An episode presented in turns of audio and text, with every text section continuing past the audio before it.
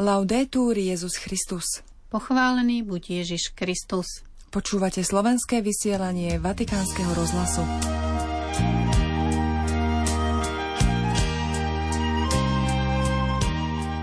Pápež i vedenie rímskej kúrie budú mať každý jednotlivo duchovné cvičenia v prvý pôstny týždeň od nedele 18. februára do piatka 23. februára. V tomto čase budú pozastavené všetky pracovné záväzky svätého Otca, vrátane stredajšej generálnej audiencie. Pápež v dnes zverejnených dvoch motu proprio zavádza opatrenia na lepšie vymedzenie riadenia výdavkov jednotlivých vatikánskych dikastérií a na zlepšenie transparentnosti verejného obstarávania. Monsignor Trstenský včera oslávil ste výročie svojej alma mater audienciou u pápeža. V Nikarague prepustili na slobodu dvoch biskupov a 15 kňazov prinášame príbeh izraelskej matky, ktorej Hamas uniesol syna a stala sa hovorkyňou rodín rukojemníkov. V tejto súvislosti si vypočujeme editoriál Andreu Tornieliho. V útorok 16. januára vás od mikrofónu zdravia Zuzana Klimanová a Miroslava Holubíková.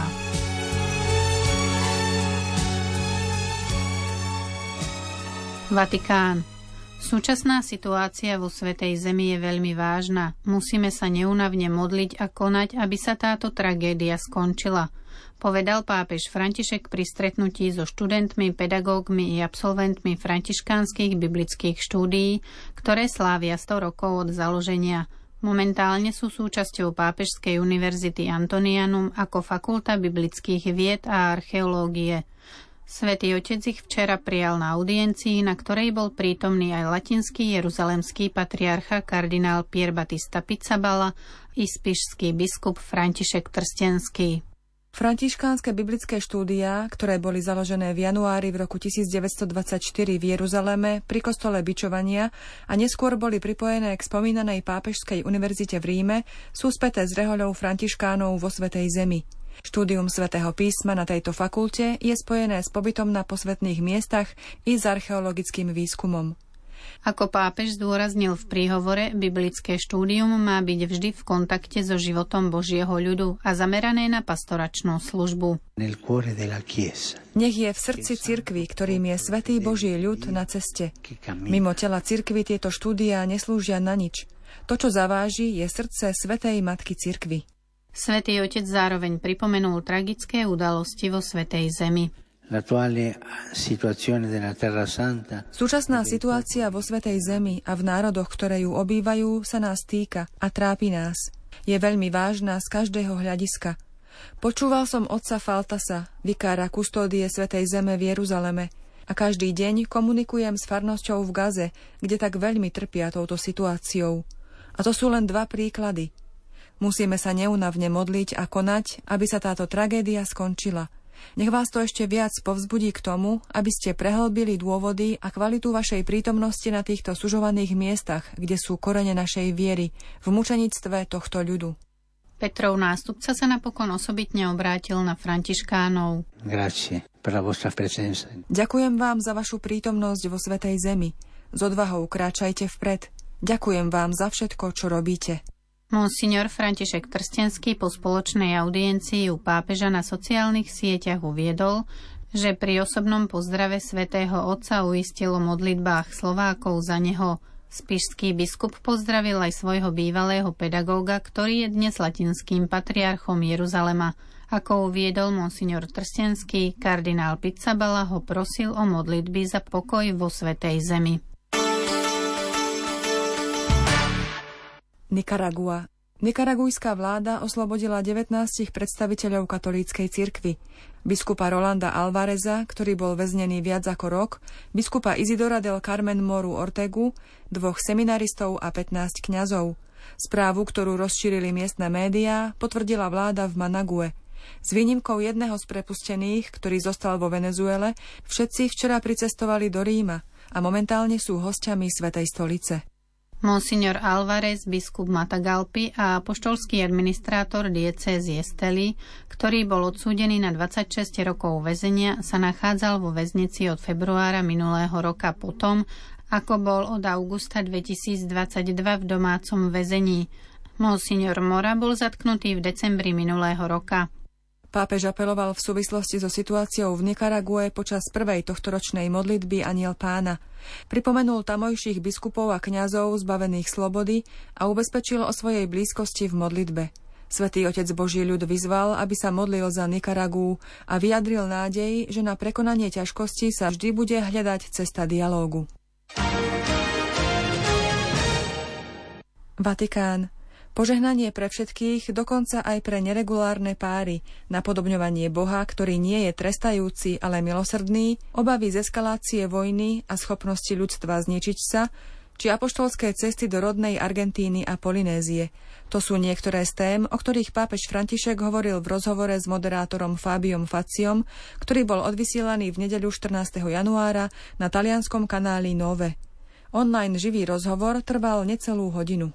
Na začiatku rozhovoru pápež František odpovedal na otázku o dokumente Dikastéria pre náuku viery Fiducia Supplicans, ktorý otvára možnosť požehnania neregulárnych párov s ohľadom na katolícku morálku, vrátane párov rovnakého pohlavia. Ide o dokument, ktorý zaznamenal rôzne protichodné reakcie, Svetý otec uznal, že niekedy rozhodnutia nie sú dobre prijaté, ale často je to z nevedomosti. Potom potvrdil zásadu todos, todos, todos, všetci, ktorú vyjadril už počas Svetových dní mládeže v Lisabone. Pán žehná každého, žehná všetkých, ktorí prichádzajú. Pán žehná všetkých, ktorí sú schopní dať sa pokrstiť, teda každého človeka – ale potom musia ľudia vstúpiť do vzťahu s pánovým požehnaním a zistiť, aká je cesta, ktorú im pán navrhuje. Musíme ich však vziať za ruku a pomôcť im ísť touto cestou, nie ich hneď na začiatku odsúdiť. Svetý Otec opäť, tak ako počas týchto 100 dní konfliktu na Blízkom východe a počas takmer dvoch rokov agresie proti Ukrajine, zdôraznil hrôzu vojny, je pravda, že je riskantné uzatvárať mier, ale ešte riskantnejšie je viesť vojnu. Pápež rozprával o stretnutí s delegáciou detí z Ukrajiny, ktoré absolvoval minulú stredu. Nessuno di loro sorrideva. Žiadne z nich sa neusmievalo. Deti sa usmievajú spontánne. Dával som im čokoládu a neusmievali sa. Zabudli sa usmievať a ak sa dieťa zabudne usmievať, je to zločin. To je to, čo robí vojna. Bráni človeku snívať. Ako rímsky biskup zopakoval, za vojnami je obchod so zbraňami a smutne vysvetlil. Jeden ekonóm mi povedal, že práve teraz sú továrne na zbranie investíciami, ktoré prinášajú najväčší úrok, najviac peňazí. Investície do zabíjania. Svetý otec sa následne zveril so svojou osobnou obavou. Táto eskalácia vojny ma desí pretože pri tomto podnikaní vojnových krokov vo svete sa človek pýta, ako skončíme. Teraz s atómovými zbraňami, ktoré ničia všetko. Ako skončíme? Ako Noémova archa? To ma desí. Táto schopnosť seba zničenia, ktorú má dnešné ľudstvo. Napokon moderátor Facio položil otázku o pápežovom možnom odstúpení z úradu. Svetý otec odpovedal – je to možnosť otvorená pre všetkých pápežov, ale momentálne nie je v centre mojich myšlienok a obáv, mojich pocitov. Pápež napokon oznámil dve apoštolské cesty do Polynézie a do rodnej Argentíny. Do Argentíny by svätý Otec mohol vycestovať koncom roka. Pápež vysvetlil. Ľudia tam veľmi trpia. Pre krajinu je to ťažká chvíľa. Plánuje sa možnosť cesty v druhej polovici roka, pretože teraz sa mení vláda. V auguste ma čaká cesta do Polynézie. Je to ďaleko a až potom by sme urobili cestu do Argentíny, ak sa to podarí. Chcem tam ísť. Izrael. 100 dní po útoku Hamasu a únose rukojemníkov Rachel Goldberg Polinová, izraelská matka a hovorkyňa rodín rukojemníkov, ktorá sa v novembri minulého roka stretla s pápežom Františkom, poskytla exkluzívny rozhovor pre vatikánsky denník L'Osservatore Romano. Rachel v ňom uvádza. V nedeľu 14. januára uplynie 100 dní od chvíle, keď mi vzali môjho jediného syna Herša. Herž je civilista, ktorý sa zúčastnil na hudobnom festivale – pred únosom mu bola amputovaná ruka v lakti. Má dvojité občianstvo USA a Izraela. Neexistujú slová, ktoré by primerane opísali, čo pre mňa a moju rodinu znamenalo posledných 100 dní. Odkedy bol unesený, nevieme o ňom nič viac. Počas tohto temného obdobia nás však zaplavil súcit, milosť, láska a podpora. Mimoriadne významná bola pomoc kresťanského spoločenstva z celého sveta. Dostali sme stá tisíce správ od láskavých a starostlivých kresťanov, ktorí nám posielali požehnania, aby Herš bol silný a vrátil sa k nám domov. Posielali nám obrázky rodinných stolov pri Vianočnej večeri s prázdnym tanierom s Heršovým menom – a fotografie ľudí, ktorí za neho zapaľujú sviečky na polnočnej omši. Dojalo nás až do hĺbky duše, keď sme počuli o krásnej láskavosti od našich kresťanských blížnych z celého sveta. Mala som jedinečnú príležitosť stretnúť sa so Svetým Otcom ako súčasť malej skupiny ďalších rodín rukojemníkov. Vypočul si nás a zdieľal náš smútok. Pápež František povedal niečo, čo ma zmenilo. A síce, že to, čo sme zažili, bol teror a že teror je absencia ľudskosti.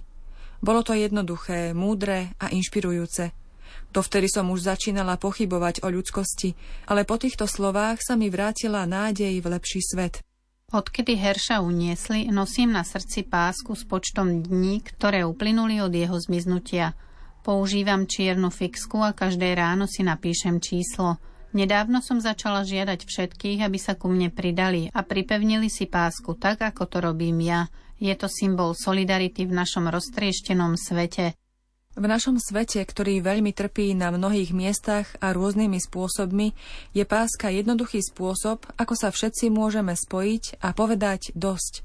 Už žiadne utrpenie ľudí na oboch stranách konfliktu, už žiadne slzy, už žiadne krvi prelievanie, už žiadna bolesť, už nikdy viac.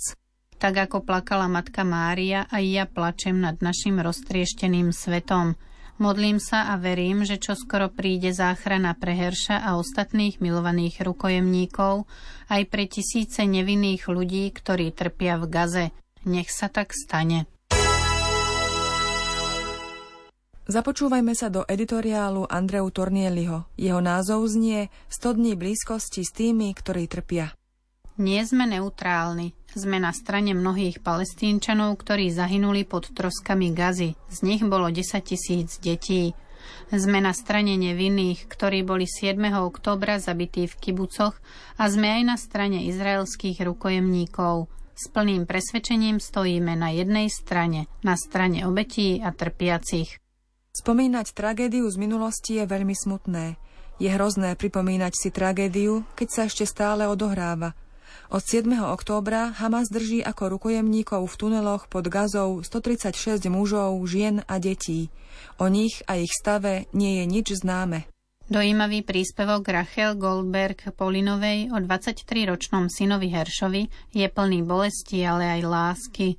Stojíme pri Rachel nielen pre jej dôstojné utrpenie, ale predovšetkým preto, čo hovorí a píše – pre jej odvážne uvedomenie si, že aj na druhej strane plota sú matky, ktoré trpia tak ako ona a mnohé oplakávajú deti, ktoré stratili.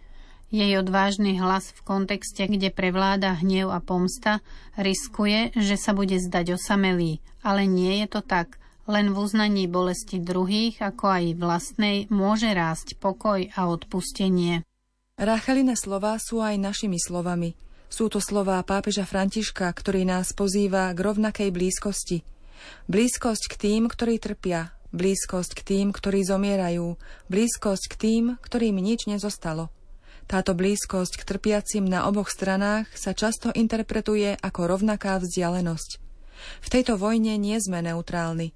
Sme s plným presvedčením na jednej strane, a to na strane obetí, na strane trpiacich.